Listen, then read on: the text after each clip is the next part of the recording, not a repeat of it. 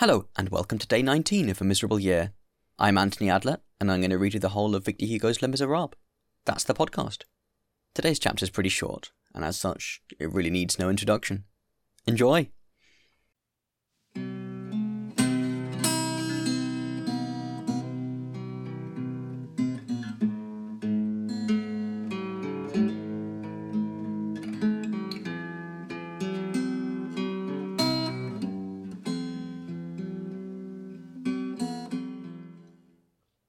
Les Miserables, Volume 1, Fantine, Book the Second, The Fall. Chapter 5 Tranquillity.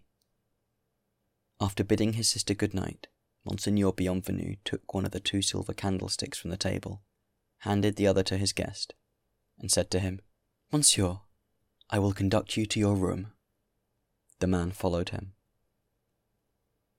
As might have been observed from what has been said above, the house was so arranged that in order to pass into the oratory where the alcove was situated, or to get out of it, it was necessary to traverse the bishop's bedroom. At the moment when he was crossing this apartment, Madame Magloire was putting away the silverware in the cupboard near the head of the bed. This was her last care every evening before she went to bed. The bishop installed his guest in the alcove. A fresh white bed had been prepared there. The man set the candle down on a small table.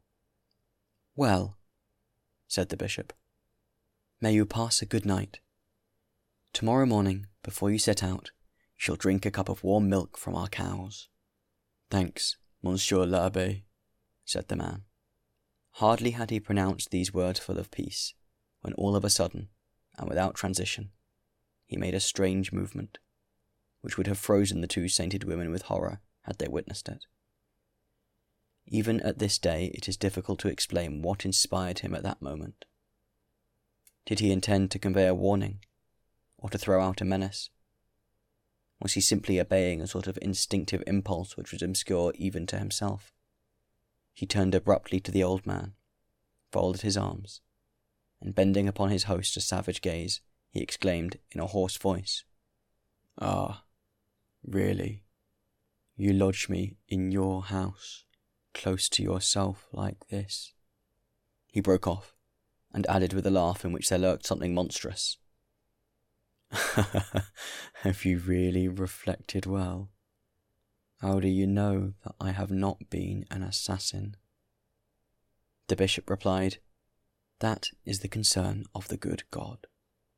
Then gravely, and moving his lips like one who is praying or talking to himself, he raised two fingers of his right hand and bestowed his benediction on the man, who did not bow, and without turning his head or looking behind him, he returned to his bedroom. When the alcove was in use, a large serge curtain drawn from wall to wall concealed the altar. The bishop knelt before this curtain as he passed and said a brief prayer.